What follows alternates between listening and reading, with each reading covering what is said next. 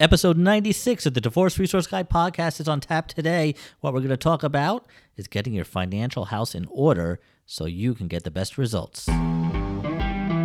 Welcome to the Divorce Resource Guy podcast with Jason Levoy, aka the Divorce Resource Guy, a former divorce attorney turned divorce coach, talking about all things divorce, including the good, bad, and the ugly from an attorney's point of view. Remember, you're not alone. And now, your host, Jason Levoy.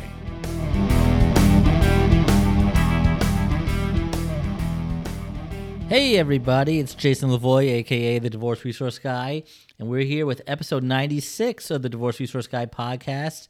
And so, yes, I am your host, Jason Levoy. So, today we're going to talk about how to get your financial house in order. And my guest for today is none other than the Karen D. Sparks. She's a certified divorce financial analyst.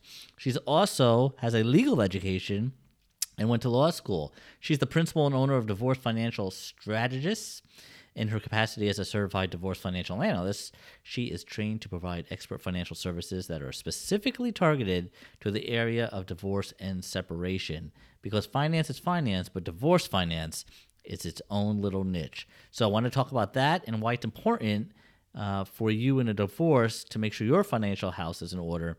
And maybe you need to be speaking with an expert like Karen. So without further ado, let's talk with Karen Sparks. Karen, I'm so excited to have you on the show. How are you today? Thank you, Jason. I'm so glad we were able to connect and do this. I've been looking forward to it. So thank you for having me. Yes, I've been uh, looking forward to this all summer long. This is being recorded in early September for those listening whenever. Um, and we waited uh, most of the summer to get this done. So it's very exciting. So, for those people who are not too familiar with you, mm-hmm. give everybody a little bit of an idea about kind of your background, but kind Absolutely. of your your path to where you are today and kind of how you got to this point. Absolutely. So the high level of that, from an educational point of view, is that um, I obtained my graduate degree in law. So I have attended law school and graduated there from. I have combined that education with um, specific training for divorce finances. So I'm a certified divorce financial analyst. And uh, so my background has included uh, wonderful uh, legal assignments in both Northern and Southern California on, on the trial side, in a lot of areas of the law, uh, and also in family law as well. And on the financial side, I um, have held positions as a CFO and lead financial person for small businesses in the San Francisco Bay Area. And so all of that intel uh, has been combined into a practice that I love. My business is Divorce Financial Strategist, and I'm focused on helping families um, come through all of the allocations and decisions and planning that has to be made uh, with uh, divorces. I'm sorry, with finances in divorce. And I'm the proud mother of a now 26 year old uh, graduate of Northwestern. So go cats, any of you from the Midwest listening to this. Um, and uh, so she's a McCormick Engineering grad and uh, currently has her own uh, marketing uh, business, uh, running it out of North Carolina. So I had to I had to pitch my girl. There you uh, go. So no, that, of course. that's that's kind of my background. And um, personally, I love to cook, love to travel, and love spending time with friends and family. So there you go. So Karen, I have to ask you, just out of curiosity, as a fellow legal graduate you you never practiced law, correct? I am not licensed to practice law and do not practice. That is correct. So when you went to law school, did you uh, did you want to go just for the education, or did you at some point have an intention on practicing and then just switch gears? You know, I had, um, as we all do when we're young, I had a intention uh, to sort of move forward uh, through the practice. I was, uh, I had a lot of interesting mentors who were uh, judges on the bench uh, in Southern California and so that had an appeal to me. And so I think in law school, I was originally looking at that. Uh, and then our family uh, kind of went through kind of a series of challenges. Uh, and I felt that that was not a career path that I could really achieve at that time. And so I decided to just make a switch, if you will. I don't know that it's necessarily a switch, but it's more of a transition and sort of transition and get my experience uh, and then sort of circle back, if you will uh, to an area that means a lot to me um, because this is an area that is so stressful for families. And so I wanted to make sure that I was able to have the training I needed. So as a fellow person of the law, you, you know uh, this education is valuable, um, not from a, an advice point of view, but just simply from a knowledge point of view, and being able to give my clients uh, a window into what they can expect, uh, and then of course sending them to the appropriate professional uh, to get that legal strategy done. Yeah, you and I are, I think, similar in that way, where you know we both went uh, and obtained our uh, legal education I did end up practicing. I became a divorce attorney for a period of time. Right, I then realized that. that wasn't working for me, but I wanted to still help in that space and circled back. And that's how I got into coaching. And you kind of circled and pivoted and went into divorce finance. Uh, and yet, you know, here we are still helping people. Um, and like you said, knowledge really, I hate to be so cliche, but on the East Coast here, it's late in the day, so I become more cliche as it gets later. but knowledge your, your is power. Excuse. Your excuse. you know, knowledge really is power when it comes to divorce and, and people right. going through it. And so I think you and I are both, you know, about empowering people with that yes. knowledge as best we can. And, you know, so they can make the best decisions, right? Absolutely. I mean, I think um, you know, the longer you do it, and I think you and I have been um, in in this area for quite some time. I've been in my practice for a little over 12 years now. The longer you do it, the more important, the more you see the importance of it, uh, and the importance of being there for people at this time, and really giving them that guidance and that that pathway um, that will have both uh, individuals, we hope, um, leading the next iteration of their life um, in a in a as solid a way as possible. Yeah, absolutely.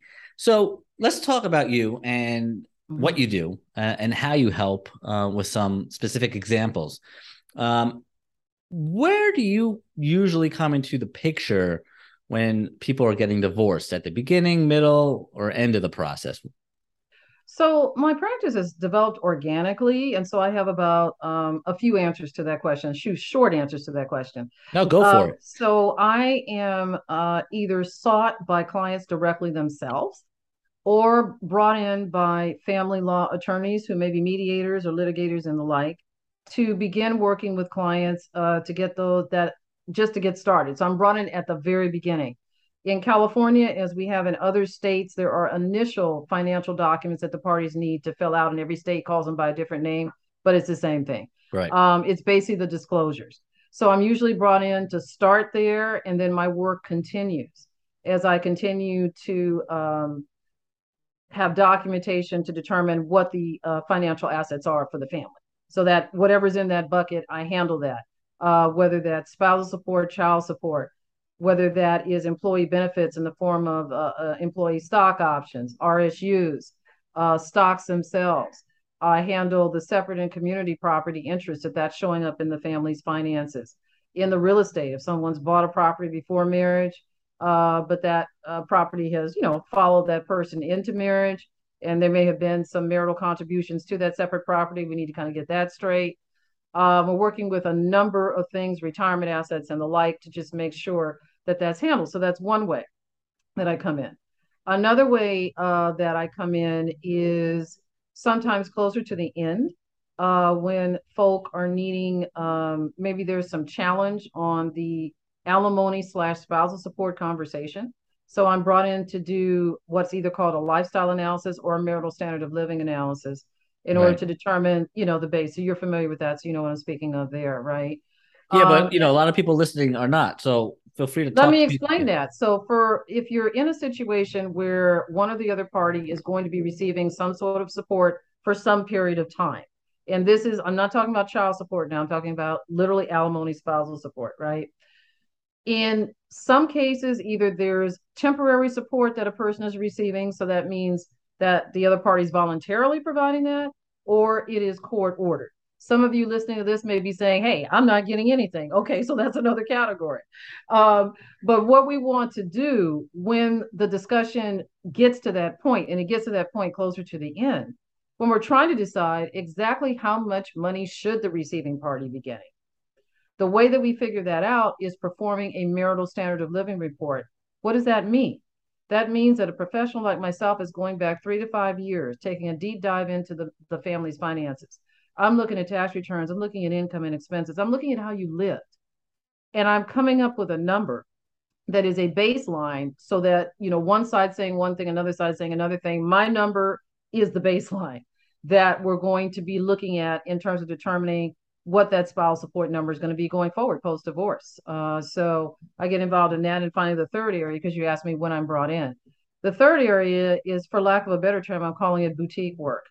I was brought in to, you know, determine the value of lost funds in a 401k when one spouse literally just took all the money out, took it out, gone. So That they want to know, yeah, it sort of happens. Money sort of disappeared. So um, I'm an expert witness at trial on that at the end of uh, October, uh, you know, providing uh, that uh, situation. Um, I've been brought in to deal with breach of fiduciary duty situations, you know, just really different in really unique situations. I have a current client um, in the winery business, and I'm kind of doing a flip on the lifestyle analysis. I'm actually paying it forward. So I'm doing a forward facing report, not a back looking report Okay. um, for that family um, so that they can begin to make some decisions on how they want to move forward. And so I, uh, you know, tend to get those. Uh, so that's kind of the last category. So yeah, that is, that is really niche uh, work there. So do you do kind of like forensic accounting type of stuff? I I would call it light forensic accounting. As I say to people, um, one of the things that you want to look at is that if there's if there is a if there is evidence that there is a lot of money movement coming in and out, or maybe non-disclosure of large amounts of money, then you're going to want to think about bringing in that CPA slash forensic accountant. Uh, that's going to be uh, a pretty strong expenditure for for you. Right. So you're going to have to do the R&I on what you think is missing, and a lot of times this comes up uh, in areas when where there's been um, uh, you know adultery, people stepping out on the marriage, uh, money being spent in other areas, and people wanting to find out how much marital resources actually walked away, right?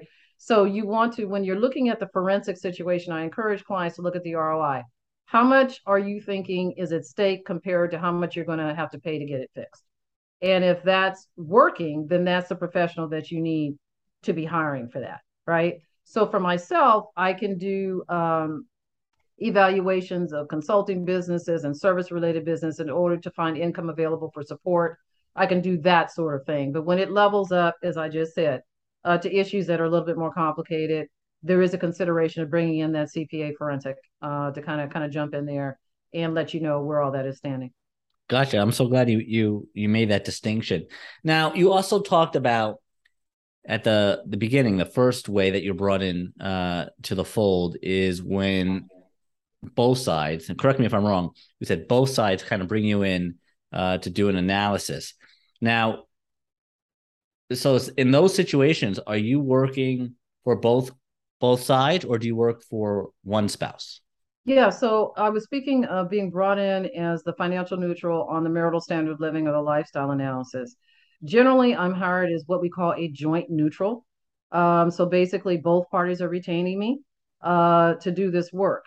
There have been times when one or the other party has hired me, uh, where I've worked for one or the other party. And in that situation, they normally, each party is having their own marital standard of living analysis done and then the reports come together and we see you know where they cross and where they where they combine. But the most common way that i'm brought in is as a joint neutral. So both individuals are hiring me to do this work. And are they hiring you themselves, or are you being appointed by the court? i have not been uh, court appointed uh, to this date so the clients are directly retaining with me uh, for those services uh, to be provided. So they're each signing my retainer agreement And I, I think that's a great way to approach differences of opinion uh, in a in a divorce situation. It- you know, yeah. hiring a joint expert like yourself versus each side paying the expense for their own expert, and then you can anticipate, I think, pretty commonly that those reports are going to differ, uh, Sure. sometimes greatly, um, and then you're you're kind of left where you started, and then at that point, a court might order a court appointed person to do their go. Own so now there's a third person. Right. A- a- and, so you're paying for that um Right. and then and then that report is what usually governs and so you wasted your money with your separate report. So i i, I like it when people can at least Come find that commonality that let's just hire one person they're going to be a neutral um and it is what it is. You know, what the report we will abide it as long as it makes sense. There was an interesting situation where so the two things were going on. I was hired by one of the one of the parties to actually critique the report that was done. So they hired a joint neutral. So this is when falls into that third category, right? So they hired a joint neutral. The report was done. One of the parties was like, "This is missing so much stuff." okay, I'm not happy. So his attorney sought me out, and so I had to come in and review that report, and then I had to produce my own report. Okay, so that was an interesting engagement because I was critiquing another person's work. And then I had to come in and like do my own work. That case settled, as we say, on the step steps of the courthouse. So I was scheduled to uh, appear at trial and ended up not having to do so. But that was a case where I did a sort of a an interesting approach to it. But yeah. And and and Karen, not to go down a rabbit hole on this one, but I'm curious just as a curious divorce coach. when you did your own report and came to your own conclusions, did it differ greatly from the original report? Um, I would say it did not uh, uh, because there was anything wrong with that person's professionalism. Um, but to that partner's point, to that individual's point, there were things left out, and then things were looked at in a little different way, right? And so that then did skew um, my results, and so those results were not conversant um, with the other report. Right, right. Gotcha. So let's talk about from your experience, what are like the big the big ticket items that people going through a, a divorce deal with financially um, that oh, you that you help I got with? you. I got, got you. uh, okay. Real estate, retirement, and support. Those are big threes. Yeah. Those are big threes.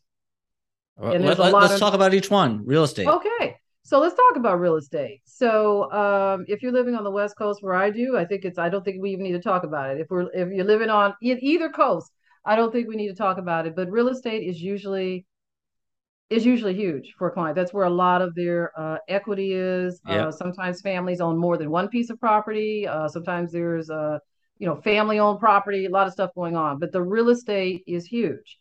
And how we're dealing with that is a whole thing, as, as you know from your coaching. There's a lot of emotionality attached to real estate in terms of who's staying, who's going, are we selling? So I'm working through all the options with my families. I don't just say, hey, this is what we're going to do. I'm like, we go through each one of the options to see which one actually is going to work best for that family because all of my all of my work with my client families is unique i don't have a bullet i don't i don't have a, a blueprint that applies to everybody so i'm looking at family A, and I'm going, what works for the real estate? So that's big bucket number one. Second big bucket um, for our what we call midlife divorces, anywhere between you know 45, 65, 70. A lot of money's been put into retirement accounts. A lot of planning's been done around retirement. So some of those uh, accounts have high value points. And now with the divorce, uh, of course, there's going to be a division of those. Right. And there's an issue about how can we earn that money back? Is there time to earn that money back? What is that going to look like? Are we going to offset it? There's a lot of retirement account discussions in turn, and also in addition to the traditional, let's just divide the retirement account. There's a lot of other discussions that kind of go with that, depending on how many assets or the family has. All right, we we touched a little bit on it with the marital standard of living, but the issue of support, huge, huge. If you have a spouse that's been out of the workforce for a while, voluntarily or through agreement, you know, in the marriage, um, their skill sets or legacy, depending on how old they are, how long it's going to take for them to ramp up, how long is support going to be awarded for? Okay, what is that person really looking at? The closer a family is to quote unquote traditional retirement age, the more we're looking at at least case law in the jurisdiction where I practice there is case law sort of on this. The closer you get to retirement, how are we dealing with support? So those are really uh, the big buckets. And since you brought it up, I will say that I serve clients in my home state of California, but nationwide uh, for the work that I do. And one of the things that I require from my out of state uh, clients is that they have uh, someone like yourself who can uh, lead them to counsel in the area uh, because we walk alongside that person with the work we're doing so that we're conversant with statutory and case law. There's no need of us coming to some decisions about assets and it cannot be enforced in the jurisdiction where the right. where the divorce is going to be processed. What is the point in that? Um, so for my out-of-state uh, clients outside the state of California, that is my business practice uh, to make sure that they have that uh, financial. Pro- I'm sorry, that professional in place. That I'm I'm so glad you mentioned that because I was going to ask you that, um, but you you just went right into it, and and that's great. So you do work with people outside of California. Um, mm-hmm. Now, in addition to, let's say you work with somebody in New Jersey. Okay. Uh, I'm in New Jersey. Um, okay. Let's say they're working with me. and yeah. I help them Yay. find an attorney. Uh, yeah, right. That's this. This is a good deal already. I'm like I'm liking this story already. I mean, this is good. okay.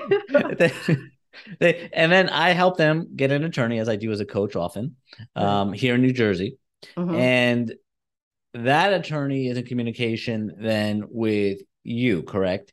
That is um, correct. And do you require because I would is, is that good enough for you? The attorney can kind of counsel you on the state specific statutes, whether it's regarding alimony or or well, one of know. the things the first thing I, I do in situations whether it's here or outside of here is when counsel is involved i uh, ask for that introduction in your case you would you would provide that introduction if i'm yep. working with you um, but yeah we would have that conversation because uh, for example new jersey is an equitable distribution state not a community property state so I'd want to know statutorily what is New Jersey doing, and I'm sure that the attorney would just volunteer that. Um, but I would, we would have those discussions. I would be asking some key questions on some asset classes to make sure that I'm, you know, in the right headspace, uh, and I'm and I'm looking at this the right way. So definitely, we would be having those conversations. Yeah, yeah, and then once you are clear on kind of the the state specific procedures and the law, uh, um, then it's just numbers, right? Then you do what you do then I do, do what I do. Um, yeah. And I keep uh, their attorney in the loop uh, as we're coming through uh, decisions that we're making. Um, and uh, however the attorney wants to see my work product, I'm happy to produce it.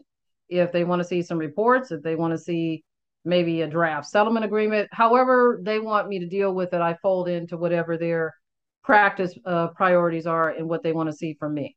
Uh, I provide that. And so that's how we work. Yeah, I love it. So time flies when you're having fun. Um, right. So we're go. about to wrap up, but before we do, I figured I love ending uh, my podcast with this question. So I'm gonna okay. do it with you. All right. What would be your biggest tip or tips you choose um, that you think people need to heed when going through a divorce from a, a financial point of view, of course? Okay, I think the biggest tip, and this is probably the hardest one to do, but I'm still going to put it out there, um, whether you're on the receiving end of this movement or you're actually filing. One of the things that you want to think about is the other person and also who do you need? What is it that you really need? You know, before you start, and as a coach, you know this, to really sort of think through your situation, think through your priorities, what is going to be important now that this conversation is on deck? What's important to you? A lot of people don't inner focus. They just, they're reactionary, but they don't inner focus. As a coach, you understand this. So one of the tips that I would say is please take that time, you know, please take the time to do that introspection. I know it's an emotional space and in some cases a shocking space, so we're kind of riveting, but um, take that space to do that. And then secondarily, my second tip very quickly as we close is make sure that you know where all your financial documents are, whether they're uh, cloud-based or paper-based, make sure that you're getting all that information together because I'm going to need it. Your attorney's going to need it. Your coach is going to need it. Everybody's going to need it to be able to help you. So look within and take care of your paperwork. Those are two things I would say. You know, if I had scripted this and provided you with the answers that I wanted, which by the way, I did not, right? I did not. He's I, making he's making that point, y'all. He did not. I did not, right? But you agree. I didn't do it. But this is not no, scripted not. at all those those would be the best answers that I could come up with because I preach that all the time. You know, you got to do the work internally, right, mm-hmm. to just get through this process and, and move on from an emotional standpoint.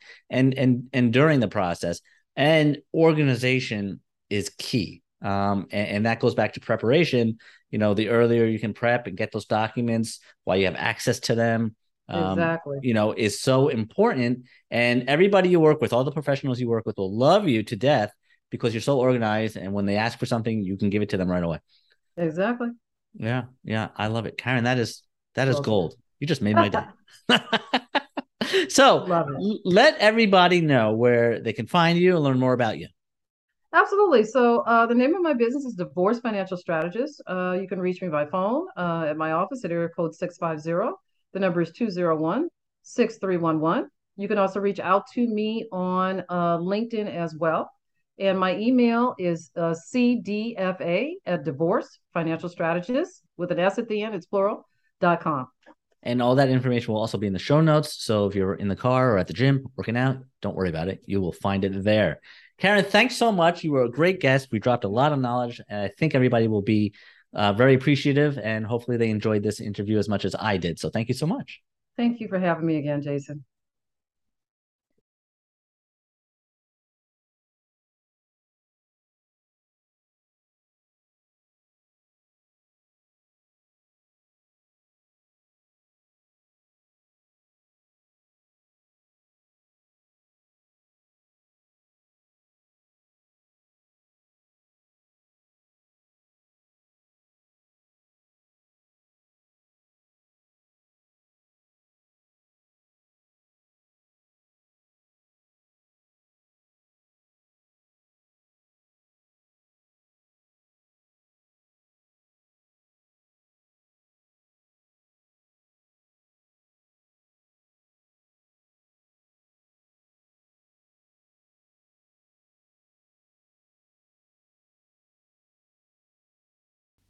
All right, that was a great conversation with Karen Sparks. If you have any questions, you know how to find her.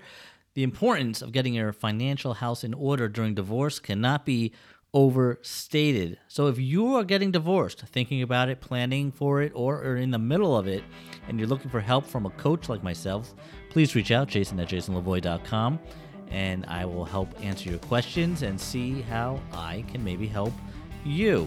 Also, if you like what you're hearing in the podcast, please leave a kind review on iTunes. That would be so much appreciated. It helps spread the word. I would very much appreciate that. So, stay tuned for the next episode. Catch up on previous episodes if you are finding this podcast a little um, bit in the middle. There's tons of new episodes uh, and on every topic that you can think of regarding divorce. So, have at it. Also, if you ever think of a topic that you want to hear more about that is not already there, reach out. Let me know. I'm always looking for new and exciting twists and turns uh, and things to talk about with everybody. So, that's all I have to say on that subject. In the meantime, all I'm going to ask you to do is be strong, act confident, and stay positive. I'm Jason Levoy, aka the Divorce Resource Guy, and I'll be seeing you real soon.